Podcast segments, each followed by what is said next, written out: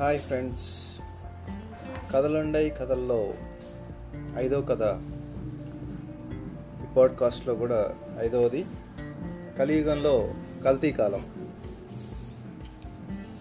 అంటే మనం డబ్బుల కోసం ఏదైనా చేయొచ్చు అని అనుకుంటే దానివలన మన కుటుంబ సభ్యులు కూడా ఇబ్బంది పడతారు అనే సత్యం దాంట్లో ఇమిడి ఉంది. కథ మొదలు పెడదాం మరి. ఆనంద్ గౌరీ దంపతులకు ఇద్దరు పిల్లలు శ్రావణి భవాని. శ్రావణి నాలుగవ తరగతి భవాని మూడవ తరగతి ప్రభుత్వ ప్రాథమిక పాఠశాలల్లో చదువుచున్నారు. వీరి కుటుంబం పట్టణం సరిహద్దుల్లో నివాసం ఉంటుంది ఆనంద్ గౌరీ పిల్లలు తినే తినుబండారులు తయారు చేస్తారు. వాటిని మోపెడ్పై తీసుకెళ్ళి ఆర్డర్లు ఇచ్చిన దుకాణాల్లో వేసి వస్తుంటారు ఆనంద్. సాయంత్రం పూట దుకాణాల్లో తినుబండారాలు ఇచ్చి వచ్చాక కొద్దిసేపు పిల్లలతో కలిసి ఉంటారు. ఆ తర్వాత పిల్లలు చదువుకోవడానికి కూర్చోగానే గౌరీ ఇంటి పనుల్లో చేరిపోతుంది. ఆనంద్ రేపటికి తయారు చేయాల్సిన తినుబండారాల పట్టిక చూసుకొని వాటికి కావలసిన ముడి సరుకుల కొనుగోలుకి వెళ్తాడు. కానీ అప్పుడప్పుడు కొందరు వ్యక్తులు వచ్చి రహస్యంగా ఏవో ప్యాకెట్లు తీసుకెళ్తుంటారు. అవి కేవలం ఆనందం ఉన్నప్పుడే రావడం రహస్యంగా మాట్లాడుకోవడం ఎవరికీ కనిపించకుండా దాచుకొని తీసుకువెళ్ళడం జరుగుతుంది. ఇది పిల్లలు కూడా గమనించారు. కానీ ఆ రహస్య వస్తువులు ఏంటో తెలిసేది కాదు. ఆ వస్తువుల గురించి అప్పుడప్పుడు ఆనంద్ గౌరీ గొడవ పడేవారు. అయినా ఆనంద్ వినేవాడు కాదు మరి. ఒకరోజు సాయంత్రం ఇద్దరు పోలీసులు సరాసరి ఇంట్లోకి వచ్చారు. ఇంతలో పోలీస్ జీప్ వచ్చి ఇంటి ముందు ఆగింది. లోపలికి వచ్చిన పోలీసులు వేటి కోసమో వెతుకుతున్నారు. గౌరీ పిల్లలు కంగారు పడుతున్నారు. ఇంతలో ఆనంద్ వచ్చాడు. అక్కడ దృశ్యం చూసేసరికి ఆనంద్కి చెమటలు పట్టాయి. అప్పుడు ఒక పోలీస్ ఇలా అన్నాడు ఎక్కడ దాచావో చెప్పు మా సమయం వృధా చేయకు అన్నాడు. ఏం మాట్లాడలేదు ఆనంద్. మళ్ళీ గద్దించాడు పోలీస్. అయినా సమాధానం లేదు. మరో పోలీస్ కొన్ని ప్యాకెట్లు పట్టుకొని వచ్చి ఇవిగో గుట్కా ప్యాకెట్లు. బాత్రూంలో ఉన్న గూట్లో దాచాడు. ఇంకొన్ని మంచినీళ్ళ ట్యాంకు పక్కన చిన్న గూడులాగా కట్టి అందులో దాచాడు. మామూలు వీడు మామూలోడు కాదు మాయగాడు అన్నాడు. తలదించుకున్నాడు ఆనంద్. గౌరీ పిల్లలు మౌనంగా జరిగేదంతా చూస్తున్నారు. దొరికిన ప్యాకెట్లు తీసుకొని ఆనంద్ని జీబులో ఎక్కించుకొని పోలీస్ స్టేషన్కి బయలుదేరారు. గౌరీ పిల్లలు బావురుమన్నారు. ఆ వార్డు కౌన్సిలర్ దగ్గరికి వెళ్ళి తప్పైంది. ఇంకెప్పుడు ఇలాంటివి జరగకుండా చూసుకుంటాను అని హామీ ఇచ్చింది గౌరీ. అతను వెళ్ళి జరిమానా కట్టించి హామీ ఉండి ఆనంద్ని తీసుకుని వచ్చాడు. ఇంకెప్పుడు వాటి జోలికి వెళ్ళలేదు ఆనంద్. అలాంటివి కనిపిస్తే మేమే పోలీసులకు చెబుతామని బెదిరించింది గౌరీ. అంతటితో ఆ అంశం ముగిసింది.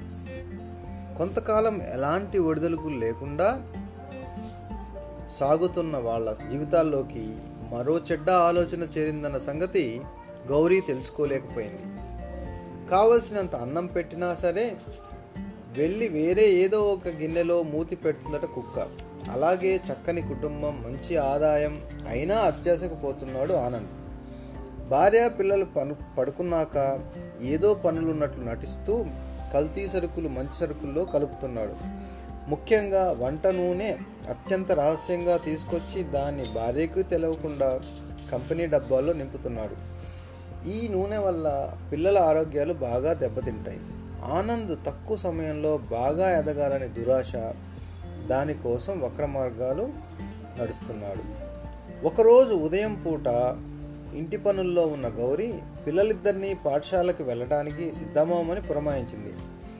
పిల్లలు స్నానాలు ముగించి టిఫిన్ కోసం టేబుల్ వద్దకు వచ్చి కూర్చున్నారు. టీవీలో వార్తలు వస్తుంటే వినుకుంటూ టిఫిన్ కోసం ఎదురు చూస్తున్నారు.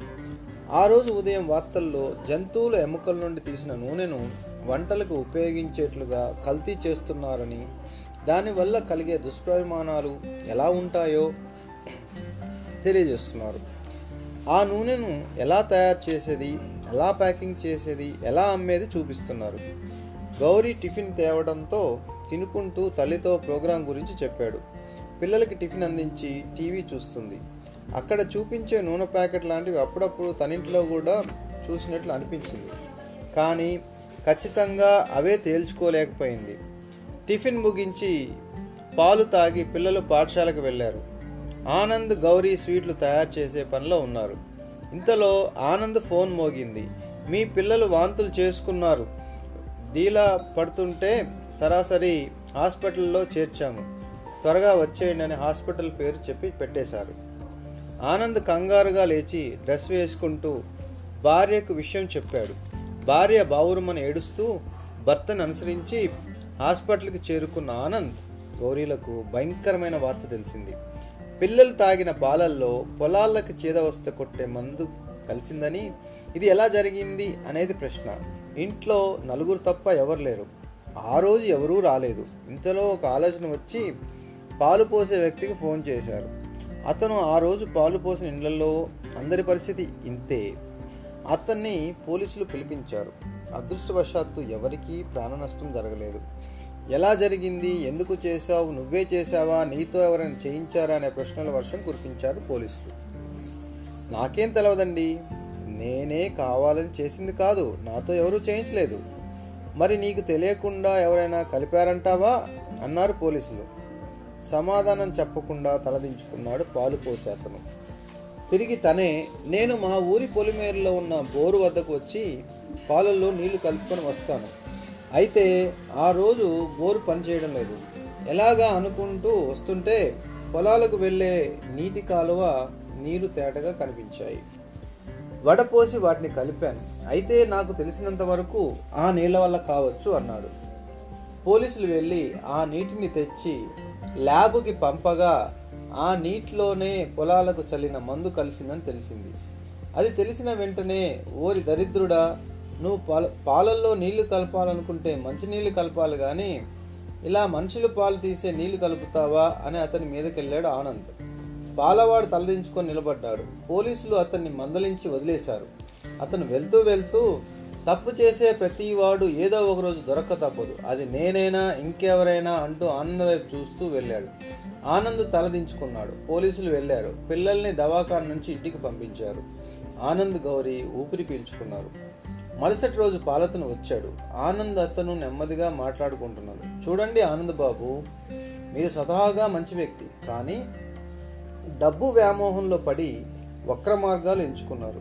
నిన్న నేను తెలియక చేసిన తప్పులకు ఎంతోమంది ఇబ్బంది పడ్డారు. కానీ మీరు భయంకరమైన నాసిరకం కల్తీ నూనెలతో వంటలు చేసి దుకాణాల్లో వేస్తున్నారు.